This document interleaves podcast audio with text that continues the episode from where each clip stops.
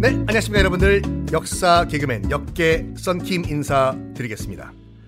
지난 시간에 여러분들 일단은 청나라는 더 이상 뭐 대국은커녕 국가로서도 지금 그, 그 여기 유지가 안 되는 상황이었는데 그거를 일본은 타산지적 삼아가지고 정신 차리자 나까마라 정신 차려 빨리 메이지 유신 추진하라 고 철종 임금이 다스리던 뭐 말, 말이 철종 임금이지 세도가들이 다스리던 조선은 우리 더 한번 사대 예를 우리 갖춰야 될 것이 아닌가 이런 소리를 하고 있을 때 중국도 나름 깨달은 게 있어요.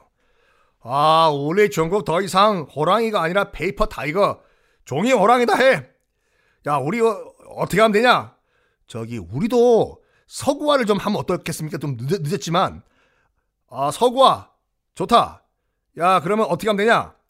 이렇게 하자 그러면 서양 과학 기술도 받아들이고 어? 대포도 사고 어? 군함도 사고 어? 군대도 서구식으로 개편하고 어? 내가 너가 서장이랑 어? 유학생도 보내고 어? 그래가지고 대대적인 서양화 운동을 시작해요.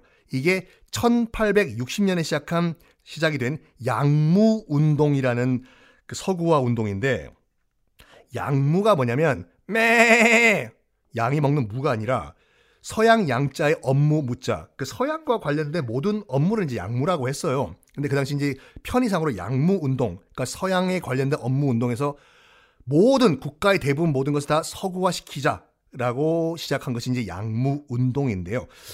일본 메이지 유신과 비슷한 시기에 시작을 했습니다. 양무 운동이 1860년이고 메이지 유신이 1868년 한 8년 인터벌이 있는데 근본적으로 차이가 있어요. 일본의 메이지 유신과 청나라의 양무 운동은 메이지 유신은 국가 전체를 혹시 기억 안 나시는 분들 어, 그 일본 그 근대화 맨 처음 회 다시 한번 듣고 오시면 thank you very much 메이지 유신은 국가 전체를 다 뜯어 고치는 그런 혁명이었거든요.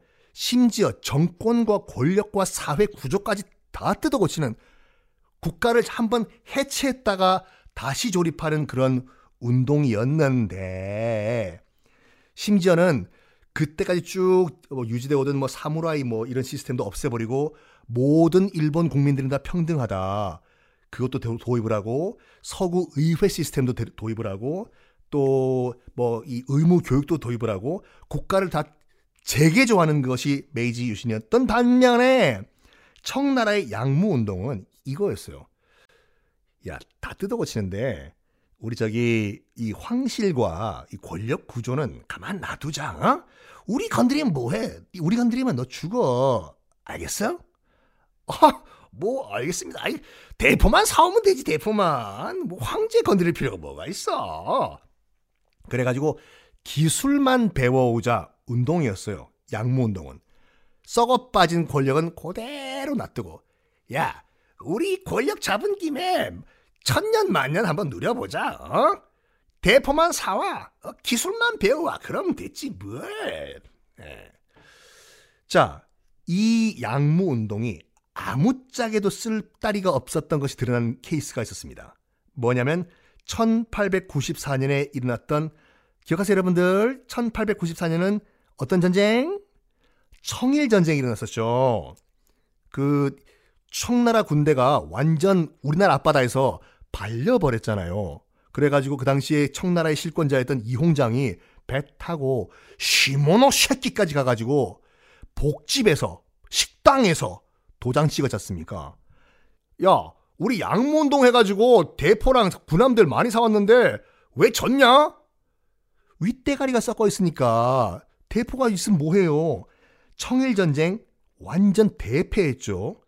저 밑에 베트남을 놓고 싸웠던 청나라와 프랑스 사이의 청푸 전쟁도 청나라는 처음에 자신만만했어요. 중국이 완전 박살이 납니다.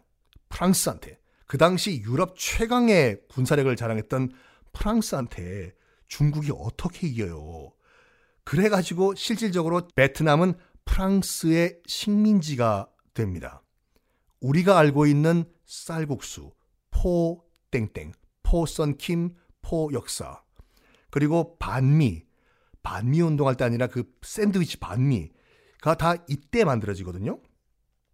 여러분 그 쌀국수 우리가 먹는 거 나중에 또 음식으로 보는 뭐 세계사 할 시, 일이 있을지 모르겠지만 그 쌀국 원래 그 베트남 사람들은 소고기 잘 안 먹었어요. 농 농업을 농사 농업 국가에서는 소고기 안 먹어요. 농사를 짓는 중요한 재산이기 때문에.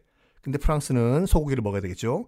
그래가지고 베트남인들이 먹던 쌀로 만든 국수에 고기를 추가한 것이 우리가 현재 먹는 쌀국수, 퍼, 포라고 하는 거고 반미, 반미 샌드위치 드셔보시면 알겠지만 프랑스 바게트잖아요. 그 프랑스 바게트가 그때 들어가가지고 껍데기는 바게트인데 안에 들어가는 것은 고수라든지 뭐 이런 것들 아 이게 베트남식 그러니까 베트남식 바게트가 반미가 그때 만들어집니다. 그런데 프랑스가 점령을 했잖아요. 그 베트남을. 근데 딱 지도를 펼쳐보니까 골 때리는 거지. 야, 여기가 무슨 칠레냐? 나라가 왜 이렇게 길어? 여러분, 베트남 그 지도를 잘 기억이 안 나시는 분들은 잠깐 방송, 끄, 방송 끄신 다음에 베트남 지도 한번 보시고 한번 시작할게요.